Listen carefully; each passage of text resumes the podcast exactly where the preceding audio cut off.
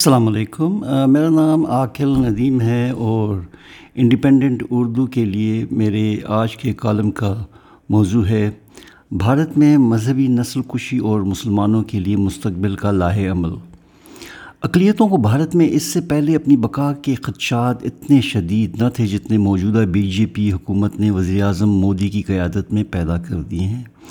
ایسا لگتا ہے کہ حکمران جماعت آر ایس ایس کے ساتھ مل کر بھارت سے تمام اقلیتوں کو ختم کرنے پر تلی ہوئی ہے۔ یہ مذہبی انتہا پسند نہ صرف اقلیتوں کو ختم کرنے کے در پہ ہیں، بلکہ نچلی ذات کے ہندوؤں سے بھی بھارت کو پاک کرنا چاہتے ہیں۔ کئی مقامات پر مسلمانوں، سکھوں، عیسائیوں کے علاوہ دلت کو ہندو پرتشدد پسند ہجوم کا سامنا کرتے ہوئے جانوں سے ہاتھ دھونے پڑے ہیں۔ اور اس سلسلے میں قانون کا نفاذ کرنے والے ادارے خاموش تماشائی بنے رہے۔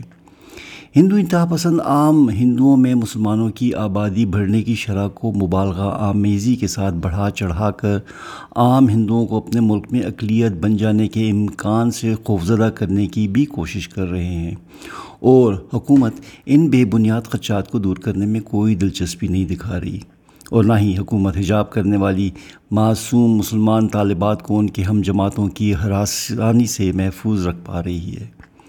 اس بلا رو، بلا روک ٹھوک مذہبی تشدد سے ظاہر ہوتا ہے کہ بھارتی ریاست ان متشدد مذہبی جنونیوں کے ساتھ مل کر بھارت کو ایک ہندو اکثریتی ملک بنانے کے منصوبے پر کام کر رہی ہے۔ اور تمام اقلیتیں اس وقت ایک مسلسل اور نہ ختم ہونے والے حملے کا شکار ہیں۔ چونکہ آثار دکھائی دے رہے ہیں کہ بی جے پی ایک لمبے عرصے تک بھارت پر حکمرانی کرے گی، جس سے اقلیتوں پر مظالم میں مزید تیزی آئے گی۔ اس لیے ضروری ہے کہ اقلیتیں خصوصاً مسلمان جو اس مذہبی تشدد کا خاص نشانہ ہیں، اپنے تشخص کے بچاؤ کے لیے ضروری اقدامات کریں۔ مسلمانوں کے پاس بظاہر دو راستے دکھائی دیتے ہیں۔ پہلا راستہ اسی طرح مظالم کا شکار رہنا اور کسی معجزے کا انتظار کرنا، جس میں سیکولر سیاسی جماعتیں اور عدلیہ اپنی آئینی ذمہ داریاں ادا کرتے، ان کی مدد کے لیے میدان میں اترے۔ دوسرا راستہ ایک منظم مزاحمت کا ہے، جس کے ذریعے مسلمان اپنی سیاسی قوت بڑھاتے ہوئے ان مظالم کا سیاسی اور قانونی مقابلہ کر سکے۔ مسلمان بھارت کی سب سے بڑی اقلیت ہیں، ان کی تعداد بیس کروڑ سے بھی زیادہ ہے اور وہ بھارت کے ہر حصے میں پھیلے ہوئے ہیں۔ اگر کچھ ہزار سکھ ایک طاقتور مودی حکومت کو اپنی پرامن سیاسی جد و جہد کے ذریعے گھٹنے ٹیکنے پر مجبور کر سکتے ہیں، تو یقیناً اس قسم کی پرامن سیاسی جد و جہد سکھوں سے بہت زیادہ بڑی تعداد میں مسلمان زیادہ کامیابی سے چلا سکتے ہیں۔ اس سلسلے میں مسلمانوں کو اپنی بقا کے لیے، اس خطرے سے نمٹنے کے لیے اپنی حکمت عملی جلد از جلد طے کرنے کی ضرورت ہے، کیونکہ آر ایس ایس کے انتہا پسند دہشت گرد مسلمانوں کی نسل کشی کرنے کو تیار نظر آتے ہیں۔ انسانی حقوق کی بین الاقوامی تنظیم جنوسائڈ واچ نے پہلے ہی اس سامنے نظر آنے والے خطرے کی نشاندہی کر دی ہے۔ مسلمانوں کو اپنی بقا کے اس بڑے خطرے کا مقابلہ کرنے کے لیے مندرجہ ذیل اقدامات پر غور کرنے کی ضرورت ہے۔ مسلمانوں نے متحدہ ہندوستان کی متشدد تقسیم کے بعد کوشش کی کہ وہ مرکزی دھارے والی سیاسی جماعتوں کا حصہ بن کر بھارت کی ترقی میں اپنا حصہ ڈال سکیں۔ ممتاز مسلمان رہنما حکمران کانگریس کا حصہ رہے۔ مسلمان اشرافیہ نے بھی حکمران جماعتوں کا ساتھ دیا اور ان کے رنگ میں رنگنے کی کوشش کی اور ایک حد تک اپنے مذہبی تشخص تک کو بھی پیچھے ڈال دیا۔ لیکن بدقسمتی سے اس مصالحانہ جذبے کے باوجود مسلمان امتیازی سلوک اور تسلسل کے ساتھ فرقہ وارانہ تشدد کا نشانہ بنے رہے۔ مسلمان فنکار اب بھی ممبئی جیسے بظاہر ترقی پسند شہر میں کرائے پر گھر تک نہیں لے سکتے اور اب معاملہ ان کی نسل کشی تک پہنچ چکا ہے۔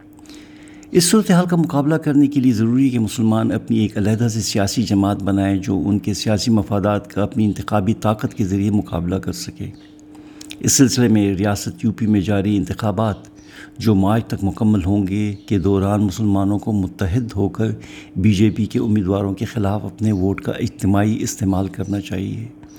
یو پی میں کئی انتخابی حلقے ایسے ہیں جن میں مسلمانوں کی تعداد چالیس سے پچاس فیصد کے درمیان ہے۔ اور ان کا ووٹ بی جے پی مخالف امیدواروں کے لیے کافی سود مند اور فیصلہ کن بھی ثابت ہو سکتا ہے۔ مسلمانوں کا سیاسی اتحاد اور انتخابی طاقت انتہا پسندوں اور حکومت کو اپنے معاندانہ رویے میں تبدیلی پر غور کرنے پر مجبور کر سکتی ہے۔ مسلمان سارے بھارت میں پھیلے ہوئے ہیں، جس کی وجہ سے اس طرح سے ایک متحدہ ووٹ بینک کی صورت میں نہیں ابھر سکا، جس طرح پنجاب میں سکھ انتخابی اکثریت میں ہیں۔ اگرچہ ایک لمبی منصوبہ بندی سے یہی ممکن ہوگا، مگر مسلمانوں کی مجوزہ سیاسی جماعت کو اس حکمت عملی پر غور کرنے کی ضرورت ہے کہ مسلمان اپنی رہائشی ترجیحات بنائیں اور ان کے مطابق ان علاقوں میں نقل مکانی کی کوشش کریں جس سے ان کی سیاسی اور انتخابی قوت میں اضافہ ہو سکے۔ اس سارے عمل میں مسلمانوں کو ایک دوسرے کی مدد پر انحصار کرنا ہوگا، کیونکہ یہ ان کی بقا کی جنگ ہے اور یہ جنگ ان میں اتحاد، ایک دوسرے کی مالی مدد اور ان کی سیاسی قوت بڑھائے بغیر جیتی نہیں جا سکتی۔ بھارتی حکومت کو بھی یاد رکھنے کی ضرورت ہے کہ مسلمانوں کے خلاف بڑھتا ہوا تشدد انہیں اس بات پر مجبور کر سکتا ہے کہ وہ بھی اپنی نسل کشی کا مقابلہ کرنے کے لیے تشدد کا راستہ اختیار کریں۔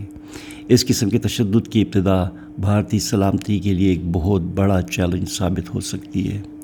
شکریہ، خدا حافظ۔